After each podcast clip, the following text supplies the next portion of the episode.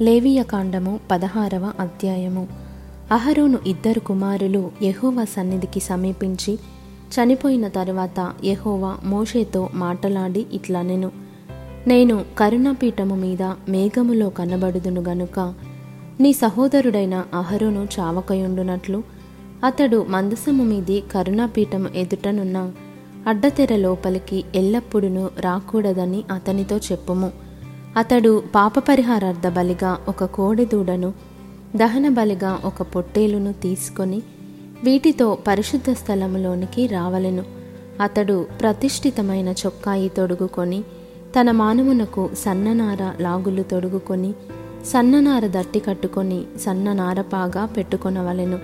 అవి ప్రతిష్ఠ వస్త్రములు గనుక అతడు నీళ్ళతో దేహము కడుగుకొని వాటిని వేసుకొనవలెను. మరియు అతడు ఇస్రాయేలీల సమాజమునొద్ద నుండి పాప పరిహారార్థ బలిగా రెండు మేక పిల్లలను దహన బలిగా ఒక పొట్టేలును తీసుకొని రావలెను. అహరోను తన కొరకు పాప పరిహారార్థ బలిగా ఒక కోడెను అర్పించి తన నిమిత్తమును తన ఇంటివారి నిమిత్తమును ప్రాయశ్చిత్తము చేసి ఆ రెండు మేక పిల్లలను తీసుకొని వచ్చి ప్రత్యక్షపు గుడారం యొక్క ద్వారమునొద్ద యహోవ సన్నిధిని వాటిని ఉంచవలెను. అప్పుడు అహరోను యెహోవా పేరట ఒక చీటిని విడిచిపెట్టే మేక పేరట ఒక చీటిని ఆ రెండు మేకల మీద రెండు చీట్లను వేయవలెను. ఏ మేక మీద ఎహోవా పేరట చీటి పడును? ఆ మేకను అహరోను తీసుకుని వచ్చి పాపపరిహారార్థ బలిగా అర్పింపవలెను. ఏ మేక మీద విడిచిపెట్టుట అనే చీటి పడునో? దాని వలన ప్రాయశ్చిత్తము కలుగునట్లు దానిని అరణ్యములో విడిచిపెట్టుటకై యహోవ సన్నిధిని దానిని ప్రాణముతోనే ఉంచవలెను. అప్పుడు అహరోను పాపపరిహారార్థ బలియగు ఆ కోడెను తీసుకొని వచ్చి తన నిమిత్తమును తన ఇంటివారి నిమిత్తమును ప్రాయశ్చిత్తము చేసుకొనవలెను. తరువాత అతడు తన కొరకు తాను అర్పించు పాప పరిహారార్థ బలియగు కోడెను వధించి యహోవ సన్నిధినున్న ధూపపీఠము మీద నుండి ధూపార్తుడు నిప్పులను తన పిడికెళ్ళతో పరిమళ ధూపచూర్ణమును తీసుకొని అడ్డతెర లోపలికి వాటిని తెచ్చి తాను చావకుండునట్లు ఆ ధూపము మేఘము వలె శాసనముల మీదనున్న కరుణాపీఠమును కమ్ముటకు యహోవ సన్నిధిని ఆ అగ్ని మీద ఆ ధూప ద్రవ్యమును వేయవలెను.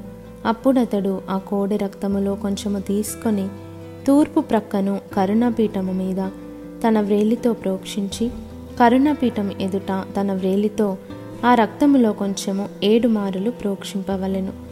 అప్పుడతడు ప్రజలర్పించు పాపపరిహారార్థ బలియగు మేకను వధించి అడ్డతెర లోపలికి దాని రక్తము తెచ్చి ఆ కోడె రక్తముతో చేసినట్లు దీని రక్తముతోను చేసి కరుణాపీఠము మీదను కరుణాపీఠము ఎదుటను దాన్ని ప్రోక్షింపవలెను. అట్లు అతడు ఇస్రాయేలీల సమస్త పాపములను బట్టియు అనగా వారి అపవిత్రతను బట్టియు వారి అతిక్రమములను బట్టియు పరిశుద్ధ స్థలమునకు ప్రాయశ్చిత్తము చేయవలెను. ప్రత్యక్షపు గుడారము వారి మధ్య ఉండుట వలన వారి అపవిత్రతను బట్టి అది అపవిత్రమగుచుండును.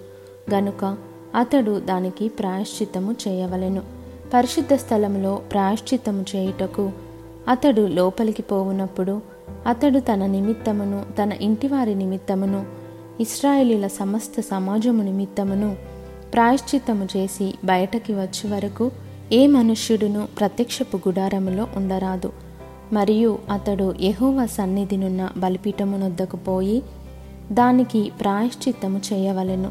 అతడు ఆ కోడె రక్తములో కొంచెమును ఆ మేఘ రక్తములో కొంచెమును తీసుకొని బలిపీఠపు కొమ్ముల మీద చమిరి ఏడు మారులు తన వ్రేలితో ఆ రక్తములో కొంచెము దాని మీద ప్రోక్షించి దాన్ని పవిత్రపరచి ఇస్రాయేలీల అపవిత్రతను పోగొట్టి దానిని పరిశుద్ధపరచవలెను. అతడు పరిశుద్ధ స్థలమునకును ప్రత్యక్షపు గుడారమునకును బలిపీఠమునకును ప్రాయశ్చిత్తము చేసి చాలించిన తరువాత ఆ సజీవమైన మేకను దగ్గరకు తీసుకొని రావలెను. అప్పుడు అహరోను సజీవమైన ఆ మేక తల మీద తన రెండు చేతులు ఉంచి ఇస్రాయేలీల పాపములన్నయు అనగా వారి దోషములన్నయూ వారి అతిక్రమములన్నయు దాని మీద ఒప్పుకొని ఆ మేక తల మీద వాటిని మోపి తగిన మనుష్యుని చేత అరణ్యములోనికి దాన్ని పంపవలెను. ఆ మేక వారి దోషములన్నిటినీ ఎడారి దేశమునకు భరించిపోవును. అతడు అరణ్యములో ఆ మేకను విడిచిపెట్టవలెను. అప్పుడు అహరోను ప్రత్యక్షపు గుడారంలోనికి వచ్చి తాను పరిశుద్ధ స్థలంలోనికి వెళ్ళినప్పుడు తాను వేసుకొనిన నారబట్టలను తీసి అక్కడ వాటిని ఉంచి పరిశుద్ధ స్థలములో దేహమును నీళ్ళతో కడుగుకొని బట్టలు తిరిగి ధరించుకొని బయటికి వచ్చి తన కొరకు దహన బలిని ప్రజల కొరకు దహన బలిని అర్పించి తన నిమిత్తమును ప్రజల నిమిత్తమును ప్రాయశ్చిత్తము చేయవలెను. పాప పరిహారార్థ బలి పశువు యొక్క క్రొవ్వును బలిపీఠము మీద దహింపవలెను. విడిచిపెట్టే మేకను వదలినవాడు తన బట్టలు ఉదుగుకొని నీళ్ళతో దేహము కడుగుకొని తరువాత పాలెములోనికి రావలెను. పరిశుద్ధ స్థలములో ప్రాయశ్చిత్తము చేయుటకు వేటి రక్తము దాని లోపలికి తేబడెను పాప పరిహారార్థ బలియగు ఆ కోడెను ఆ మేకను ఒకడు పాలెము వెలుపలికి తీసుకొని పోవలెను. వాటి చర్మములను వాటి మాంసమును వాటి మలమును అగ్నితో కాల్చివేయవలెను. వాటిని కాల్చివేసినవాడు తన బట్టలు ఉదుగుకొని నీళ్ళతో దేహము కడుగుకొని తరువాత పాలెములోనికి రావలెను. ఇది మీకు నిత్యమైన కట్టడ. స్వదేశులు గాని మీ మధ్య నుండు పరదేశులు గాని మీరందరూ ఏడవ నెల పదియవ నాడు ఏ పని అయినను చేయక మిమ్మును మీరు దుఃఖపరుచుకొనవలెను. ఏలయనగా మీరు యహువ సన్నిధిని మీ సమస్త పాపముల నుండి పవిత్రులగునట్లు ఆ దినమున మేము పవిత్రపరచినట్లు మీ నిమిత్తము ప్రాయశ్చిత్తము చేయబడెను. అది మీకు మహావిశ్రాంతి దినము. మిమ్మును మీరు దుఃఖపరచుకొనవలను. ఇది నిత్యమైన కట్టడ. ఎవరు తన తండ్రికి మారుగా యాజకుడగుటకై అభిషేకము పొంది తన్ను ప్రతిష్ఠించుకొనును? ఆ యాజకుడు ప్రాయశ్చిత్తము చేసుకొని నారవస్త్రములైన ప్రతిష్ఠిత వస్త్రములను ధరించుకొనవలెను. మరియు అతడు అతి పరిశుద్ధముగానున్న మందిరమునకును ప్రత్యక్షపు గుడారమునకును బలిపీఠమునకును ప్రాయశ్చిత్తము చేయవలెను. మరియు అతడు యాజకుల నిమిత్తమును సమాజము నిమిత్తమును ప్రాయశ్చిత్తము చేయవలెను. సంవత్సరమునకు ఒకసారి ఇస్రాయేలీల సమస్త పాపములను బట్టి వారి నిమిత్తము ప్రాయశ్చిత్తము చేయుటకు ఇది మీకు నిత్యమైన కట్టడ. యెహోవా మోషేకు ఆజ్ఞాపించినట్లు అతడు చేసెను.